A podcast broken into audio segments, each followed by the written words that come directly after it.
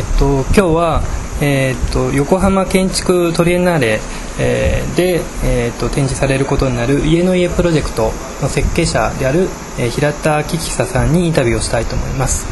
で、えっと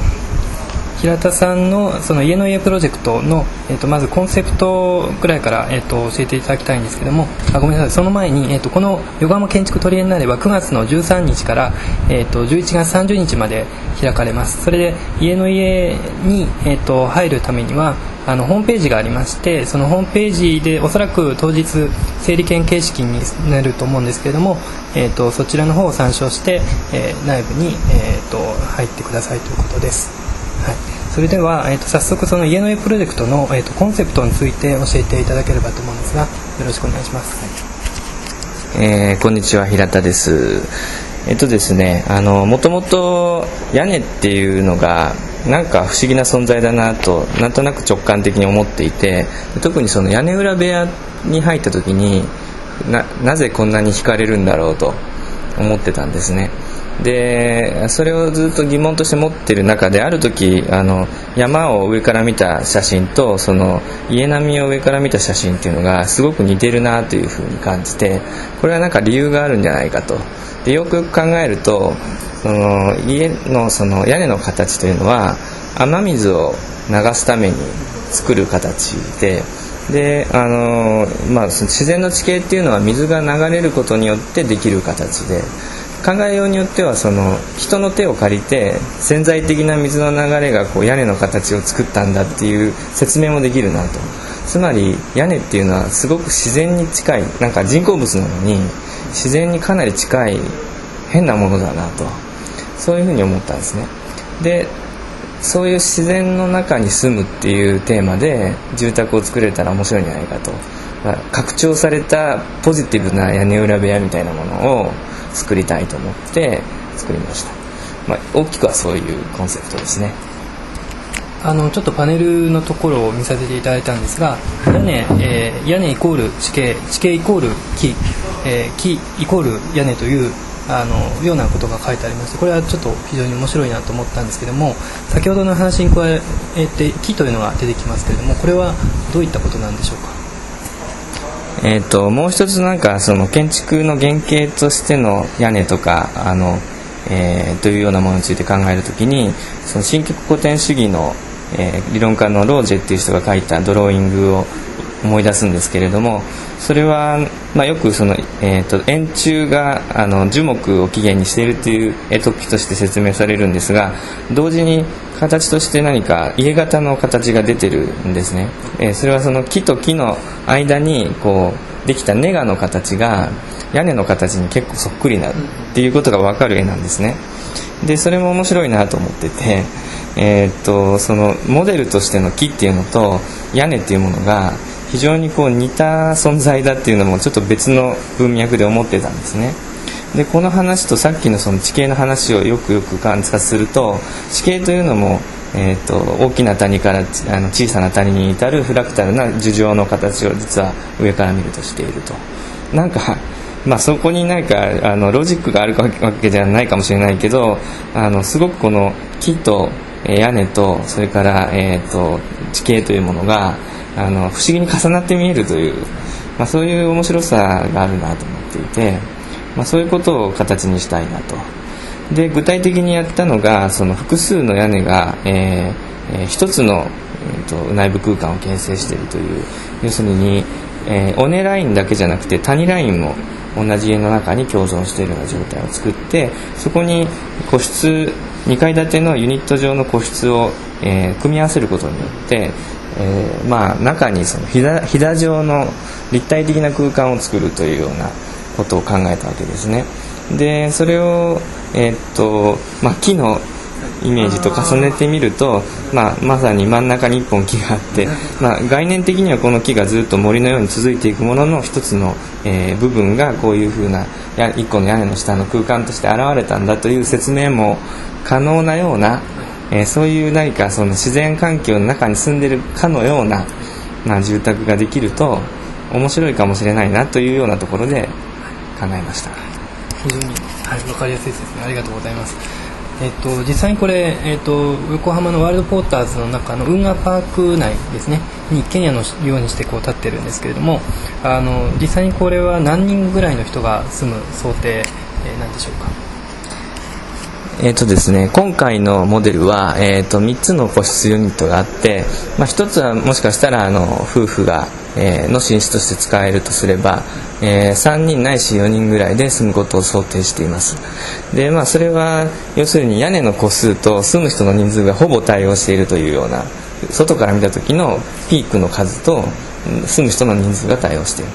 であの向こうのパネルにも少し絵がありましたけどこう人が何人かシーツをかぶったみたいな状態であの上は離れてるんだけど下の方はスースーつながってるみたいな。その複数の人が一つの空間を共有するっていうことが、えー、現代においてどういうことなのか、まあるいはそれはどういうふうに空間として翻訳できるのかっていうのを、まあ、考えようと。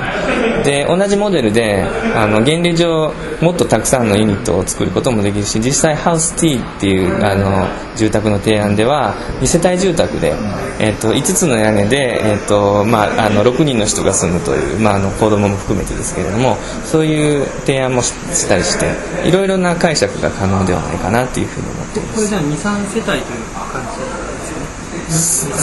えっと、これは23人。34人？ですね。1世帯で34人。であの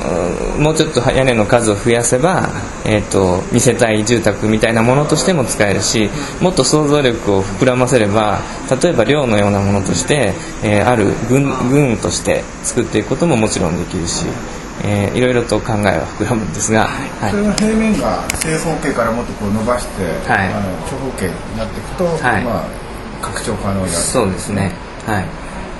えーと、ちなみにこれ前段階でコンペのようなものがあったと,、えーと、聞いてますけれどもその段階と今の段階とで、えーと、変わったところっていうのはありますでしょうか？えっと、大きなその考え方っていうのはあんまり変わってないんですけれどもあの実際そこに3つの模型が並んでおりまして一番向こう側にあるのが一番最初に提案したモデルなんです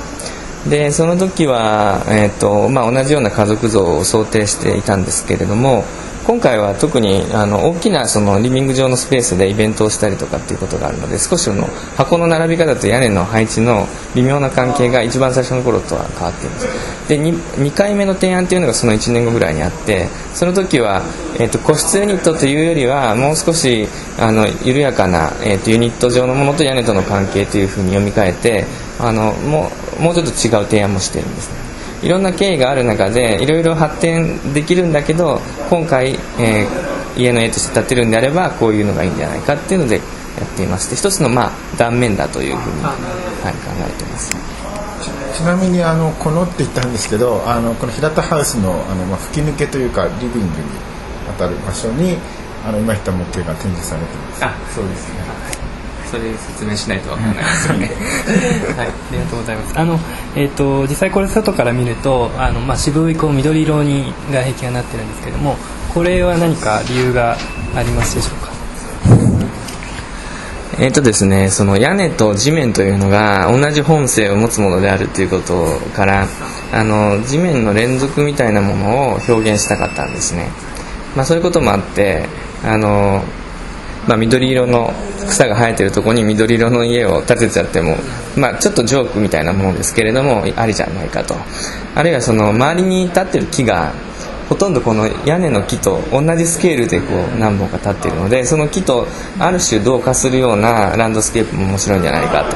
と。いうこととかえっ、とまあそういうようなことですね。はい。えっ、とこれまあ多分入ってくるといろんな人がいろんなことを感じられると思うんですけどもあの平田さんの方からこう内部空間の特徴的な部分とかありましたら、えーと、教えていただければと思うんですが。えーとそうですね、空間がこうあの上ったり下がったりするある種のこう立体的なひだになってますので、えーと、内部と外部の関係が非常にこう今までないような外の見え方をするんですね例えばそのこのユニットの上に上がりますと個室の屋根がこうかかってるんですけどその窓から隣のユニットの屋根がこう見えるんですね。でそれっていうのはあの実はずっと中でつながっていますから自分の同じ家の内あの外部なんですね。だから内部の中にいるのに外からも見えているっていう変な状態が生まれたりでも外で見えてるんだけれども声を出すと普通に聞こえるんですね。要するに音はこうずっとこう回り込むので割と普通に聞こえちゃったりとか。いわゆる今までのその聴覚と視覚と内部と外部っていうようなそういう概念とがそのあの割とこう一様に分布してた時の距離感っていうものとそれだいぶ違うなんかちょっとずれた感じの距離が発生しているような雰囲気があってです。あとその姿勢を変えるだけであのかなり身体にこう関わるスケールでこうなんていうか谷線が、えー、と伸びてるのであのかなり中の広がり感っていうのが変わるんですね。で住宅って割といろんなポーズで一つの部屋の中にこういたりとかするのでその、えー、取る体勢によって広がりが変わるっていうのはあの住んでて面白いというかなんていうかこう、えー、広がりがあるんじゃないかっていう気がしています。割とこう、まあ、今飛騨的なこう中の外を折りたたみながらこう見るってこう平面でこうやるっていうのは、まあ、時々出てきたと思うんですけどやっぱこの建物すごい特徴的な断面方向でそれがすごいダイナミックに展開してるっていうのは、はい、すごい特徴ですよね。そうですね。ちなみにこれはその平田さんにとって家型の建築でいうと一番最初のものになるんでしょうか？そうですね。そうなりますねはい、なんか実現したものとしては。はい、はい。えっとまあ、今回その「家の家」というプロジェクト全体のタイトルもそうなってますけれども家型について何かこう思われることとかあれば教えていただきたいんですけれども。えっともういろんなことを思っていてなかなか一言では言えないぐらいなんですけどもともとこのプロジェクトをする前に家型関係のプロジェクトこの間振り返ったら3つぐらい考えたのがあって今度建築ノートの誌上にもあの少し出すんですけれども、えーと、だからこう屋根とか家型とかっていうものに興味があったんですね。それはやっぱその意味を持ったものっていうかななんていうか形として例えば一般の人でもあ家だなと思うとかそういうものっていうのは面白いのにえー、建築はそれをちゃんとこうストレートに主題にしてこなかったというかモダニズムって基本的にそういう家型的なものをペタッとしたフラットルーフに還元してしまって消してしまうっていう方向にあの抽象化の、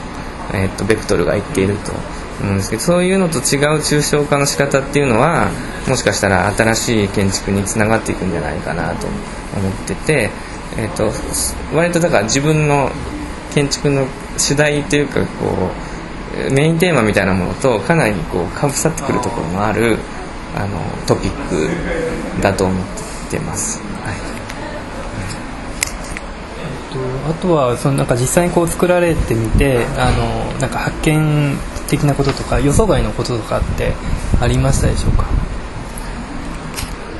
そうですね。いやなんかあのややっぱり自分がその意識してたアンカーポイントっていうかここからこう見えるだろうっていうのよりやっぱ多いんですね。そのあここからもこうなるんだとかこういうことが起こる。例えばまあこの階段普通に登ってって途中でこうちょこっと顔を出すと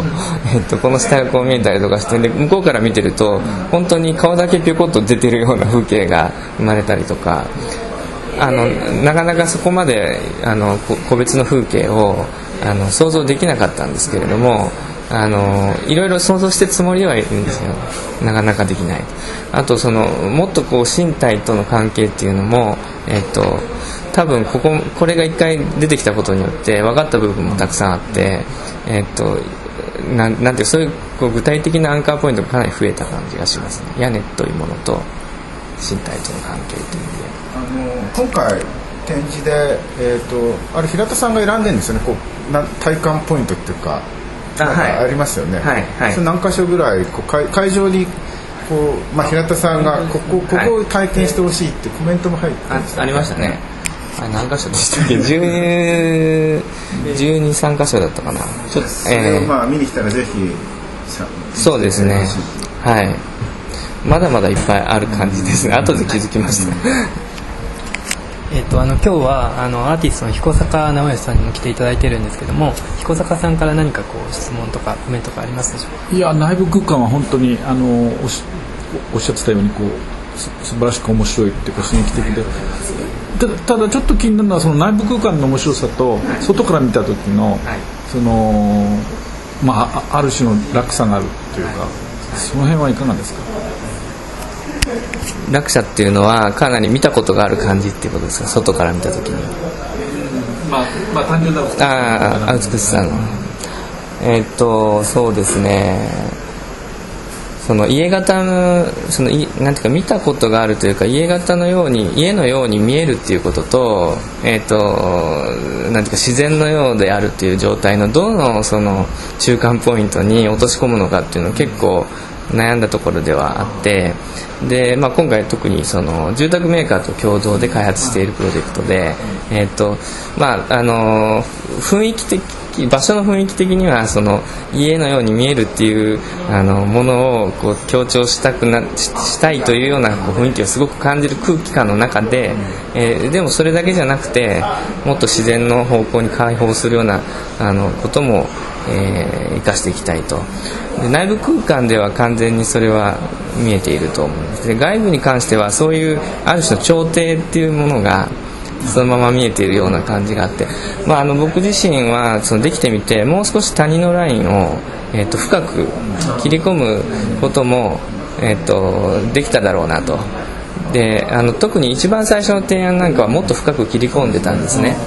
でその辺、えー、と2番目の提案はもっと浅くなってるんですけどそこら辺はその辺のその微妙なやり取りがあるわけなんですね。確かに一番最初に出たのは結構なんかや屋根が怒ってるような 険しい表情でだんだんまあ今穏やかなバージョンになって、まあ、逆に言うとそこはひょそういう表情が出てるっていうようなそうですね。ところがあります。あとまあその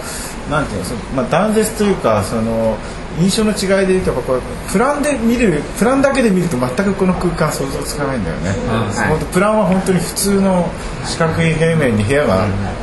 ただ並んでるだけに